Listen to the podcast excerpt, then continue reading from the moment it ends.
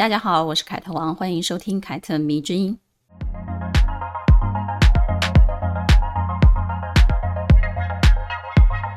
有人跟我说，好久没有听凯特说张爱玲了，是不是要断更啦？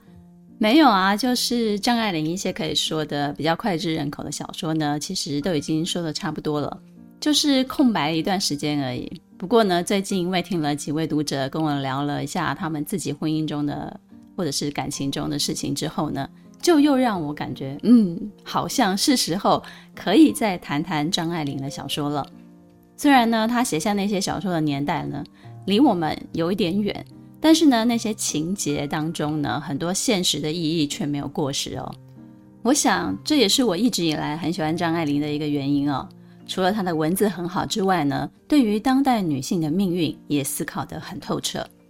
有读者跟我说，她和她的老公越来越聊不上话了，除了孩子的事情之外呢，两个夫妻就好像陌生人一样。她不知道。别人的婚姻是不是也是这样？但是呢，她身边确实有一些夫妻相处到最后，就是很少有交集了。往往不是男的外遇，要不然就是女的外遇，然后两个人就以离婚收场。他很怕自己也会走上这一条路，于是呢，我就问他：“那你当初结婚是因为什么呢？”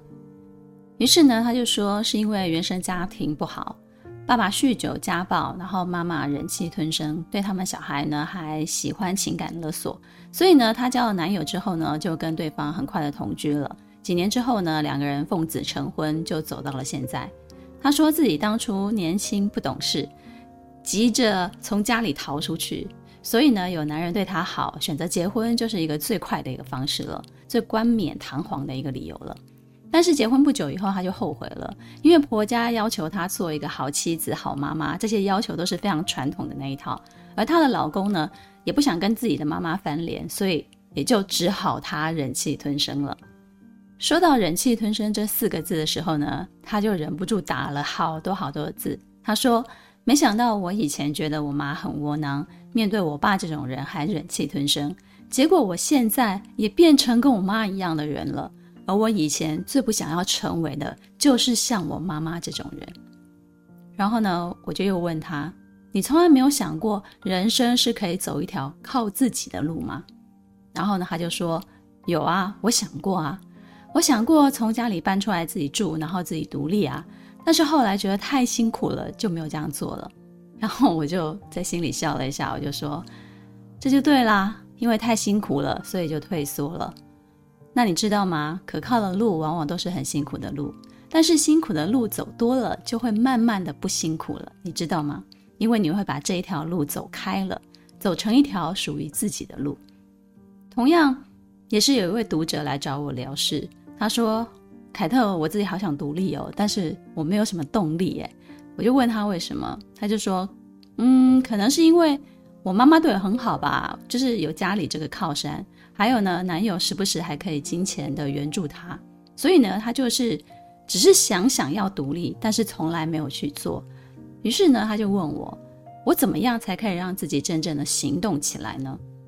然后我就跟她讲，很简单啊，你可以断了你妈妈跟你男友对你的帮助啊，只要你肯断尾，那你肯定可以求生的嘛。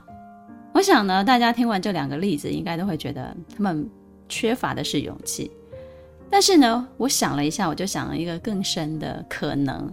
也许在现实生活当中呢，他们都是家里面那位相对比较懂事、比较听话的女儿，但也许不是真的什么很懂事，而是被要求要听话。你知道，很多人口中的懂事就是乖乖的听话哈，你，你懂的。久而久之呢，他们就因为听话而变成了一个很软弱的人了，而软弱的人最容易随波逐流。因为怕事嘛，再来呢，就是很容易谁对他好，就以为这是爱情了。其实根本就不清楚自己要什么，或者是明明知道这不是自己想要的，但因为也没有更好的了，也害怕往后没有机会遇到更好的了，于是就在明知道这不是自己想要的情况之下呢，就接受了眼前这个退而求其次的选择。我相信很多女人都是这样子走入婚姻的哦，他们肯定知道自己有一条靠自己的路可以走，但是他们没有选择去走这条路。为什么没有走呢？原因可以有很多种，但其中呢，肯定有一条就是觉得太辛苦了。这可能真的就是很多女人一直被洗脑的一种观念哦，觉得身边有男人可以依靠才是幸福的，靠自己的都太辛苦了。你不要看现在网络上很多人吐槽婚姻啊，事实上很多女人都在为自己能不能结婚而偷偷的烦恼着。嘴巴上说着爱情啊、婚姻啊不是人生的全部啊，不结婚的没有关系啦。谁说一定要结婚的？但实际上，很多人并没有认真想过自己不结婚的人生应该怎么办，要怎么安排，然后提早帮自己都打点好。他们想的是什么？我怎样做才能结婚啊？哦，我要怎么做才可以嫁给一个很好的人呢？很多人想的前提永远都是我未来会结婚的，而不是我未来不会结婚该怎么办。如果我未来真的不会结婚，有什么事情是我必须就应该现在替自己打下基础的呢？以防万一我真的没有结婚呢？很少人想到这里，也因为没有想过这种事情，所以一旦有了结婚的机会，尽管隐隐约约的意识到这样做好像不太靠谱，也会安慰自己啊，想太多了。于是。就这样子带着疑惑步入了婚姻，走入婚姻才发现啊，麻烦的事情更多呢。说到《花雕》这一篇小说呢，张爱玲其实写的也非常的精彩，写的层面包含有毒的父母、不和谐的原生家庭、自私自利的兄弟姐妹、靠婚姻翻身的传统观念、久病床前无亲人等等，各方面都被张爱玲拿出来吐槽了。她以一个本该如花绽放的女孩，却年纪轻轻就死于一场肺病的故事说起，把家族乃至个人命运之间的牵扯写得非常的荒诞，但又很真实。据说呢，这个故事的灵感来源呢，是从小就跟她情感非常要好的一个表姐妹，叫做黄嘉一的亲身经历。黄嘉一的父亲呢，是一个坐吃山空的满清遗少，他的德性不太好。大家闺秀黄嘉一呢，因为大门不出，二门不迈，本来就没有什么朋友。然后呢，随着张爱玲去香港念了大学之后呢，她就更加的孤独了。她自己呢，也想着跟张爱玲一样去念大学，但是她的父亲呢，不愿意出钱，因为本来家里就剩没多少钱了，只有一个空壳，她自己都快花光了，于是呢，就着急着。把几个比较漂亮的女儿嫁给有钱有势的人啊，借助他们来攀亲戚的关系，得到一些好处。不久之后呢，黄嘉一就得了肺病，然后在那个时代算是不是很好医治的一个病。于是呢，家里也舍不得花钱给他治病。不久之后呢，黄嘉一就病死了。两年之后呢，张爱玲就依照这一个故事的原型，发表了《花雕》这部小说。用来讽刺这一整个非常荒唐的现实世界带给女性命运的一种折磨。花雕呢，这一部小说讲述了一个叫做川长的女孩子，在二十一岁那一年像花一样凋零了。花雕的女主角叫做郑川长，郑郑成功的郑，四川的川，嫦娥的嫦。在张爱玲的笔下，没有浪漫的故事，只有恐怖故事。小说的一开头呢，他就破题点出了中国人总是非常喜欢在死后用各种丧礼的形式来彰显自己对亲人的爱，但是呢，在生前却毫无爱的互动可言。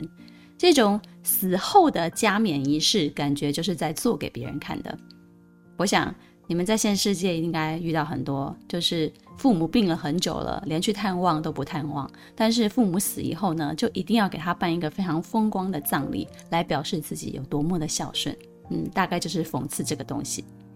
在川长的坟前呢，有一个白色大理石的天使，四周呢围着一群小天使，他的墓志铭上面写着：“川长是一个稀有的美丽的女孩子，爱音乐，爱静，爱父母。”无限的爱，无限的依依，无限的惋惜。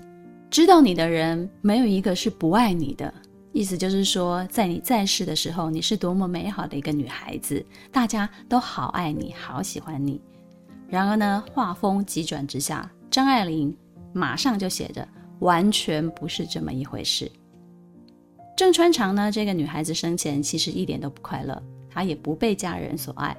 他在二十一年短短的人生当中呢，没有享受到什么，也没有人真正的疼爱他，连到最后他想寻死也求之不得。川长出生于一个没落的封建贵族家庭，家中的孩子比较多，他排在最中间，上面有三个姐姐，下面有三个弟弟。他很乖，很懂事，大家都争着讨好处的时候呢，他却是安安静静的那一个，没有什么存在感，仿佛是这个家里的隐形人一样。他的父亲郑先生是一个满清封建的遗少，酗酒。嫖娼、抽鸦片、养小妾，赚钱的能力没有，但是恶劣的习惯却很多。他在外面呢，靠做一点生意，炒炒股票赚钱。运气好的时候呢，手中可能就是有一点闲钱。然而呢，大多数的时候呢，是运气不好的，手中没有钱，没有能力，也没有责任心，却里里外外生了很多小孩。他的母亲郑太太是一个非常传统的家庭妇女。嫁给了这样子没有用的丈夫之后呢，久而久之也成了一名怨妇了。夫妻两个人之间没有爱可言，还处处的算计对方。郑太太呢，怨恨丈夫让她生了那么多小孩，可是呢又不得不依附自己的丈夫。外头的人看郑家，觉得哇，他们住在一栋洋房里面，又有仆人可以使唤，想必是相当不错的人家。但是郑家其实是。金玉其外，败絮其中，在外人面前是一个样子，但一家人在家里又是另外一种样子了。整一栋洋房呢，只有两张床，所以呢，其他人晚上睡觉的时候呢，就要抢着在客厅打地铺。而且呢，他们积欠了仆人很多的工钱，家奴呢也一点规矩都没有。小孩呢，为了得到好处，就要处处提防自己的兄弟姐妹。川长因为性格比较老实。于是呢，就成为了被其他兄弟姐妹欺负的那一个。别人可以抢到手的资源呢，他什么也都没有得到。他总是穿着姐姐丢给他的旧衣服，好的衣料子是绝对不会轮到他身上的。郑家人呢，虽然有过去的门第撑着，但其实家里的孩子们呢，个个都缺乏教育。不过呢，即使是郑家人在家里是这样子上不了台面，实际上呢，出了门倒也是懂懂。装一装样子的，所以呢，在外人眼中，门第好、家风好的郑家呢，为了面子是不可能让女儿出去工作的。那个时候虽然已经是新时代了，开始流行女性也能念大学，也能谋一份工作，但是郑家的女儿既不能做女店员，也不能做女打字员、女秘书，只能做女结婚员。什么是女结婚员呢？我记得我们在聊苏青的那一集有说过，就是在民国三十几年左右呢，在上海流行的一个名词，指那些以婚姻谋取出路的女人，找个好对象成为他们人生中最重要的一件事情，就好比找到好工作一样，所以就被称为女结婚员了。郑家人呢，也因为嫁女儿得到了不少好处，就是从女婿家得到不少的好处，所以呢，就更希望把女儿高嫁。因此呢，两个老人家呢，自从把大女儿好好的嫁出去之后呢，就开始陆续的嫁其他女儿了。川长呢，原本是这样想的，他很听话，也很乖巧，在家里总是不吵不闹的。那么中学毕业之后呢，他其实不想像姐姐他们那样哦，找一个人家嫁了。他想说，父亲如果手上有一点闲钱了，可以送他去念大学。大学毕业以后呢，他可以谈谈恋爱，找一个喜欢的人结婚，这是他为他自己做的打算。但是他没有告诉他的父母，他就等着他的父母替他安排。但是大学文凭毕竟是那个年代的奢侈品啊，郑先生自己的钱都不够花了，都还指望嫁女儿给自己带来好处呢，怎么可能还把钱花在川长的身上，送他去念书呢？于是呢，这个嫁女儿的念头呢，最终还是动到了川长的身上来了。川长呢，终于在妈妈的张罗之下，也成了一名女结婚员。透过大姐、大姐夫的牵线，她跟一个留学回来的医生相亲了。这个医生名字叫做张云凡。郑太太对这个医生很是看好的，打了如意算盘呢，就是如果自己去医院检查，可以省去很多的检验费，或者是家里有人生病了，那上医院就不需要排队了，就可以走后门啊。有个医生女婿就可以得到很多的好处，连买药厂的股票。搞不好都有门路可以探听呢。他们想的全不是，哎，我的女儿喜不喜欢这个人啊？这个人的人品究竟是如何啊？他们看重的全是这个人的职业、他的赚钱能力、家世背景，以及可以为这个家带来什么好处。故事说到这里，是不是有点似曾相似的感觉呢？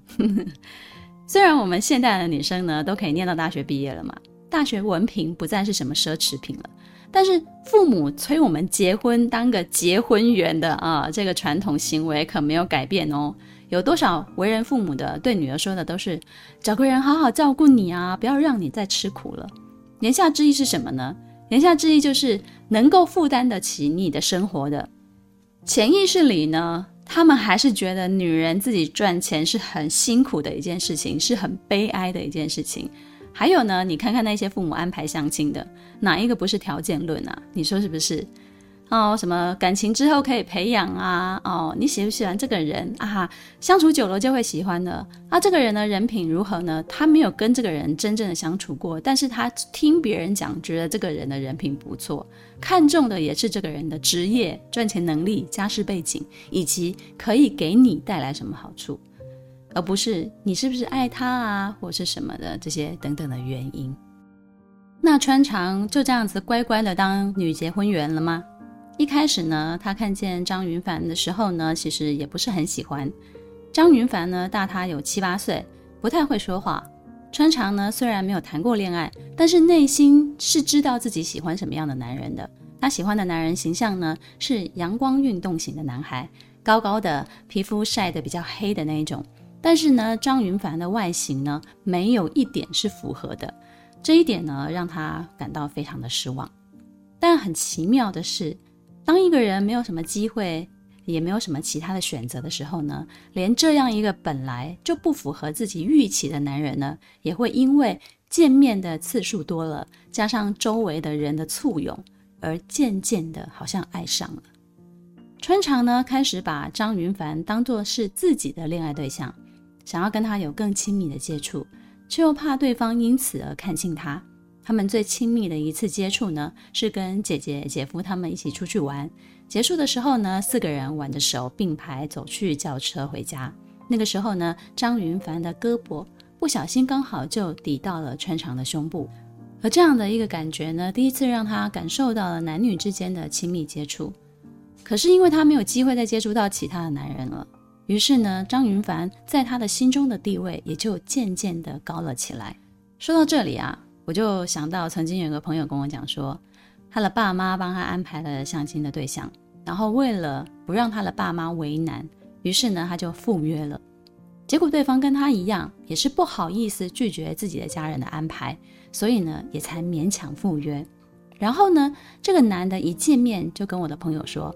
其实你的外形完全不是我的理想型，所以真的很抱歉呢、朋友回头就跟我讲，他听见这句话的时候，心里非常的不爽，很不是滋味。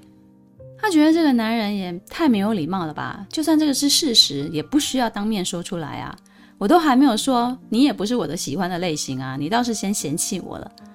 然后呢，过几天，我的朋友又跑来跟我讲了，他说。我觉得我自己咽不下这口气，于是呢，出于好奇，我就去翻了一下他的脸书，想说，嗯，我看看你是什么样的一个人。结果看了一下，哎，我却发现他好像还真的不错，哎。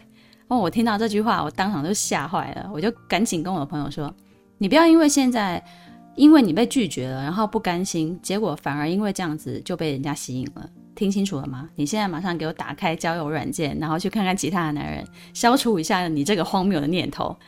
其实呢，很多女生其实都有这种毛病，诶，她们之所以晕船，并不是因为这个男生是她非常非常喜欢的类型，而是刚好她可能说了某一句话，然后她被撩到了，或者是从来没有一个男人这样子对她，不管是言语的挑逗，还是挑衅，还是拒绝，或者是大胆的跟他有什么肢体上的接触，打破了彼此之间的某一种安全距离。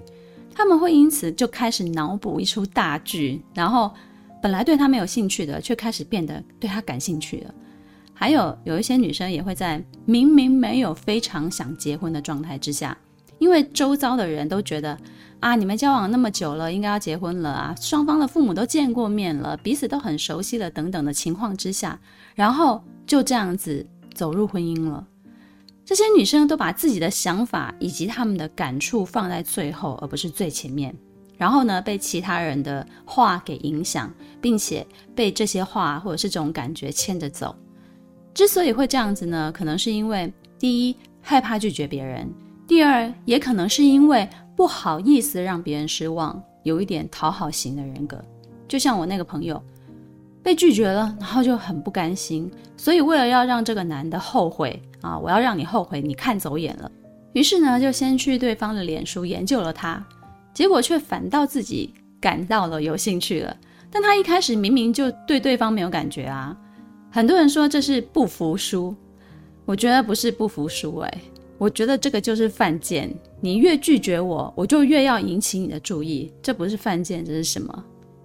小说里呢，还写了一个川长之所以爱上张云凡的理由，那就是中秋节呢，家里约吃团圆饭，于是呢，他们也约了张云凡来，结果呢，他的母亲耍了性子，跟他的爸爸吵架，家里就乱哄哄的样子，全都被张云凡瞧见了。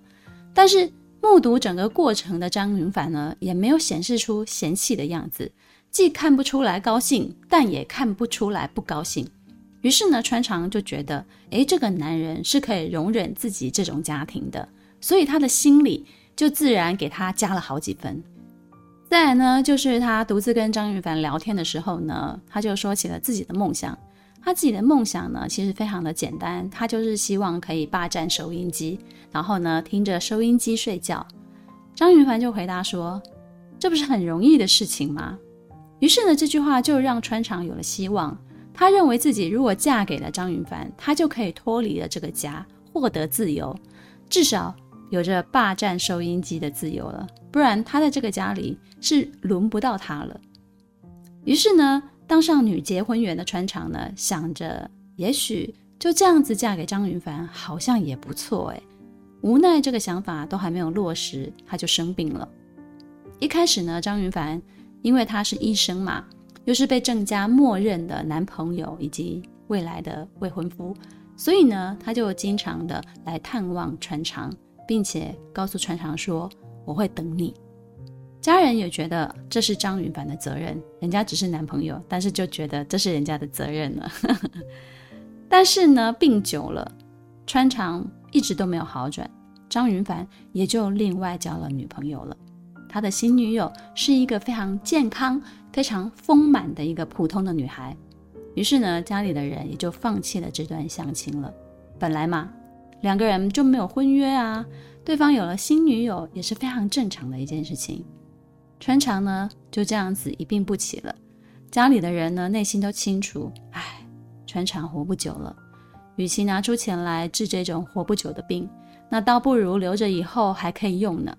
川长的父亲不想出钱，是因为他自己觉得，唉，养了一个生病的女儿亏大了；而他的母亲不想出钱，是因为如果他拿出钱来帮川长医治病，那就证明了他自己一直都藏着私房钱嘛。川长呢，失去了结婚的可能，也失去了健康的可能。他觉得自己是家里的累赘。他没有哭闹，也没有发疯。张爱玲写，川长只是把手伸进了他的枕头套里面，用暗扣的另外一头比较凸起的那个部分，拼命地往自己的手掌心里头钉，要把手心钉穿了。才泄心头之恨，把一个从小听话顺从、有讨好型人格的女孩的内心所受到的委屈跟隐忍，用这样一个动作完整的呈现了出来。万念俱灰之下呢，川长想要自杀，于是呢，他就带着五十块的大洋，想要买一瓶安眠药，找了一间旅馆，想要执行自己的自杀计划。结果因为病太久没有出门，才发现。五十块钱已经买不到安眠药了，况且他也没有医生开的药方。于是呢，他就拿着这五十块钱，坐着黄包车，在上海的街头随便晃了一下，然后呢，在西餐厅吃了一顿饭，接着呢，在电影院坐了两个钟头，仿佛死前巡礼一般的重新体验了一次在上海的普通生活。他因为生病，病殃殃的，非常消瘦的模样，其实走在路上吓坏了很多路人。那些路人并没有对他泛起同情。反而见到他都是用非常害怕的眼光看着他，仿佛他是一个怪物。张爱玲这一段虽然写得非常的短，但是我觉得这一段拿出来讽刺世间所有的人对于疾病的这种害怕，其实写得非常的真实。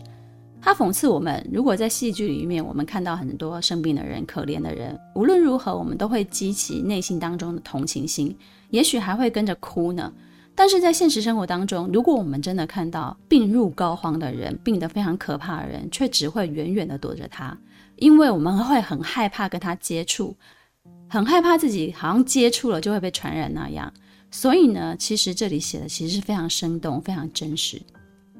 就这样子，川常呢想买一瓶安眠药好好自杀的能力都没有了，他最后呢被家人们找到，带回了家里，躺回了病床上，有时。他的心情很差，哭着照着镜子，伤心自己怎么因为生病变得这么的丑。有些时候，他的心情稍微好了一点，躺在床上，看着窗外固定的景色，听着街上熟悉的声音，他的内心感到充满了希望。某一天呢，郑太太在一家非常便宜的鞋店给全家人都买了新鞋子，当然也给了川常买了两双绣花鞋，一双皮鞋。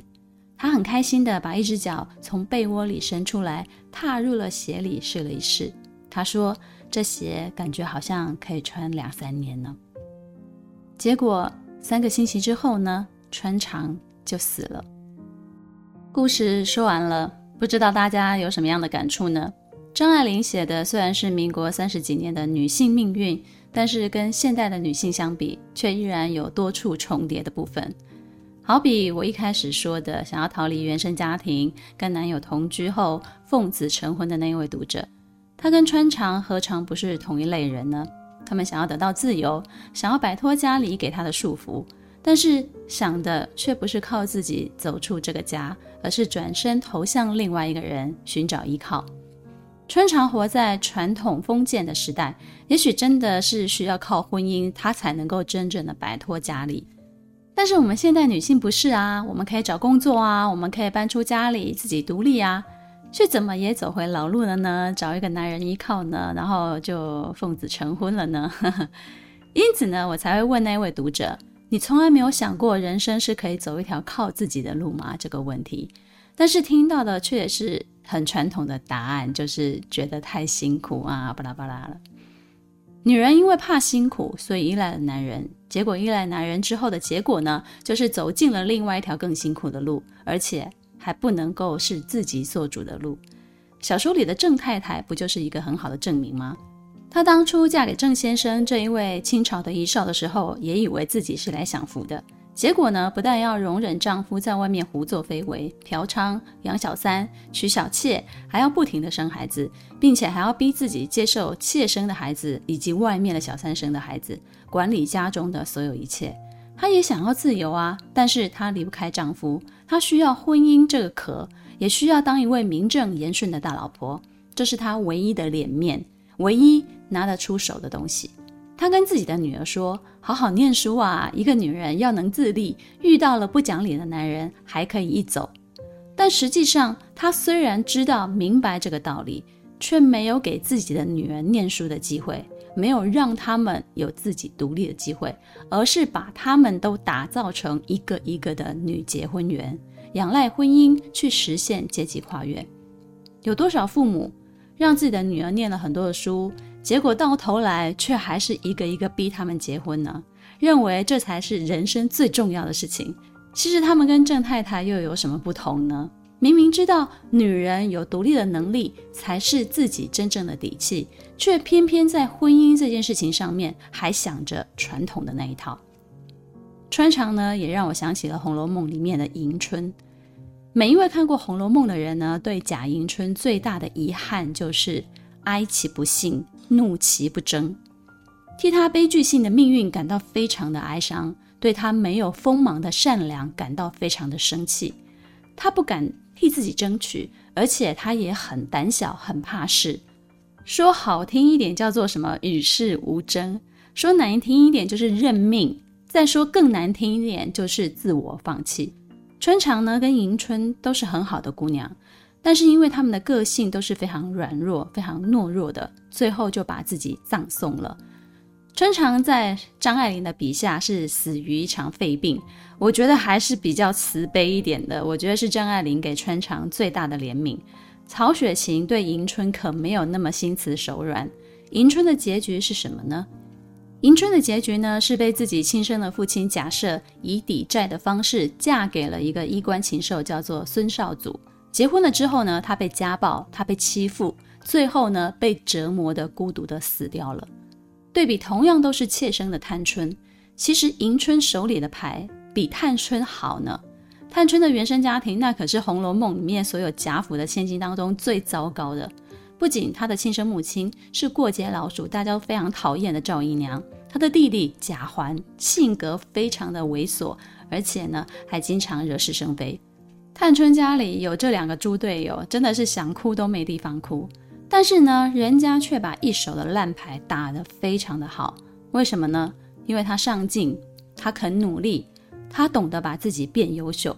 他没有因为自己的原生家庭如此的不堪，就像迎春那样自我放弃了。探春其实是大观园的女孩子里为数不多通过了自身的努力而改变命运的人，并且呢是亲自的实践过的人。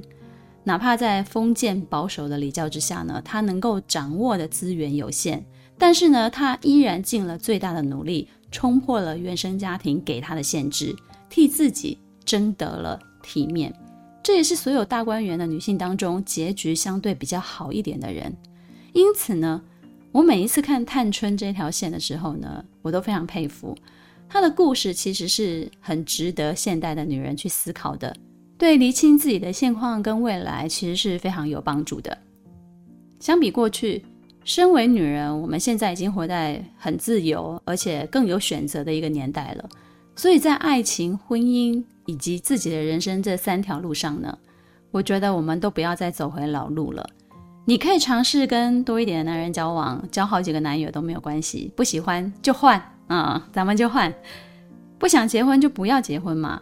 自己想生小孩了再生小孩，不要因为为了谁或者是这样子做可以挽回什么而去做。你要多多的替自己想，替自己打算打算，知道吗？虽然呢，我们可能不会像穿肠那样在最美丽的年纪，因为生一场病而像花一样的凋零，但是如果我们贸然的走入婚姻，把自己困在里面，不也像一朵花慢慢的枯萎掉吗？那这样子跟死去又有什么差别呢？你说是吧？希望你喜欢这一集关于花雕的故事。凯特迷之音，咱们下次见了。